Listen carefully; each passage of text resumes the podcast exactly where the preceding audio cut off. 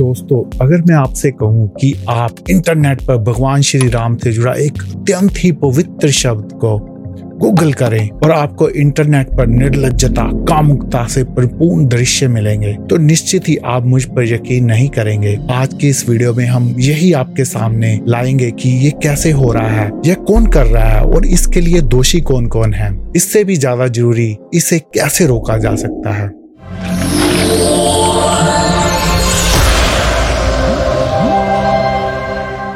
दोस्तों, जब रामलीला शब्द आपके कानों में पड़ता है तो आपके मन में क्या विचार आते हैं? आपके मन में अवश्य ही मर्यादा पुरुषोत्तम श्री राम, माता सीता, लक्ष्मण, महाबली हनुमान, या फिर रावण, कुंभकर्ण और मेघनाथ, ये सारे पात्र आँखों के आगे दौड़ने लगते होंगे। परंतु जब आप गूगल पर रामलीला टाइप करें, आपको अश्लीलता और कामुकता परोसी जाती है। दोस्तों, हम लोग अपने जीवन में इतने व्यस्त हैं कि अधिकतर लोग इस बात से बिल्कुल अनजान होंगे कि हमारी संस्कृति और आस्था के साथ क्या खिलवाड़ हो रहा है। आप एक बार यहाँ रुक कर सोचे, आप अपने बच्चे को प्रभु श्री राम के बारे में बता रहे हो और आप गली मोहल्लों में होने वाली रामलीला के बारे में शिक्षित कर रहे हो। जब आपका परिवार का यह नन्ना सा प्रिय सदस्य गूगल पर जानकारी जुटाने के लिए रामलीला टाइप करे और उसे गूगल रिज़ल्ट में अर्धनगन, अश्लील और कामुकता से भरपूर दृश्य देखने को मिले। तो वो वापस आकर आपसे पूछे कि, पापा या चाचा, क्या ये रामलीला है? तो आप कैसा अनुभव करेंगे?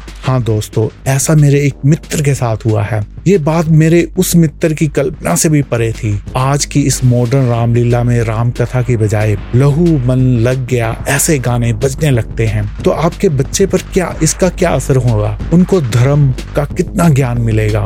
उनके मन में रामलीला शब्द सुनकर आगे से क्या विचार बनेंगे? रामलीला हज़ारों सालों से भारत में भगवान श्री राम की लीला का प्रतीक थी, परंतु संजय लीला बंसाली ने रामलीला के माने ही बदल कर रख दिए। रामलीले जैसे शब्द को दूषित करने का एक प्रयास किया। अगर आप लोग इस बात की सत्यता जानना चाहते हैं तो आप खुद गूगल करके देख सकते हैं। दोस्तों, आप अंत तक हमारे इस वीडियो में बने रहिए, क्योंकि इस वीडियो के अंत में हम इसके समाधान और उपाय की चर्चा करेंगे। तो दोस्तों, अगर आप मुझसे पहली बार जुड़ रहे हैं या फिर आपने अभी तक मेरे चैनल को सब्सक्राइब नहीं किया तो जल्दी से हमारे चैनल ओम गुरुदेव नमो को सब्सक्राइब कर लें। इससे मेरी और मेरे चैनल की बड़ी मदद होती है। दोस्तों, अब मैं कवर गौतम अविलंब अपनी चर्चा आरंभ करता हूँ। मेरा ये सवाल आपसे है कि ऐसा क्यों हो रहा है या कौन इसको बढ़ावा दे रहा है? क्यों हमें रामलीला के नाम पर ये अश्लीलता और कामकता का पाठ पढ़ाया जा रहा है?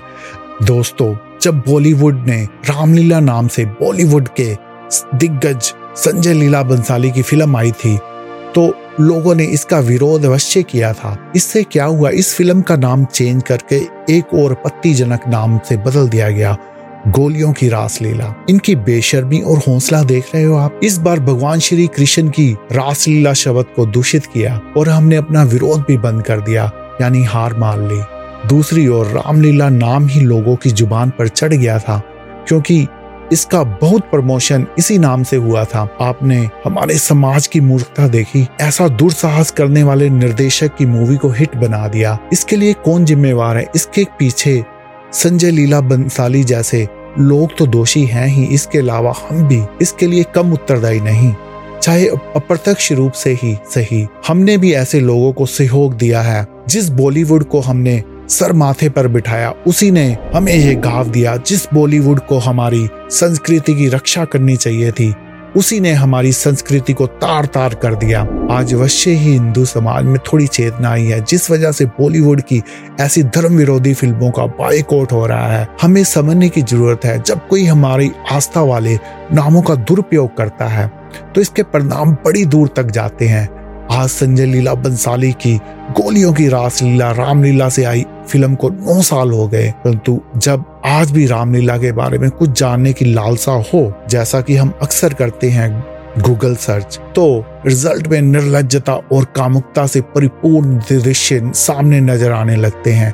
इसीलिए ये अति आवश्यक है कि हमारी आस्था के साथ जुड़े नामों का कोई दुरुपयोग ना कर पाए। दोस्तों, अब ये सवाल है कि अब किया क्या जाए? इसके लिए एक लहर चलानी होगी। हम हाथ पर हाथ रखकर नहीं बैठ सकते।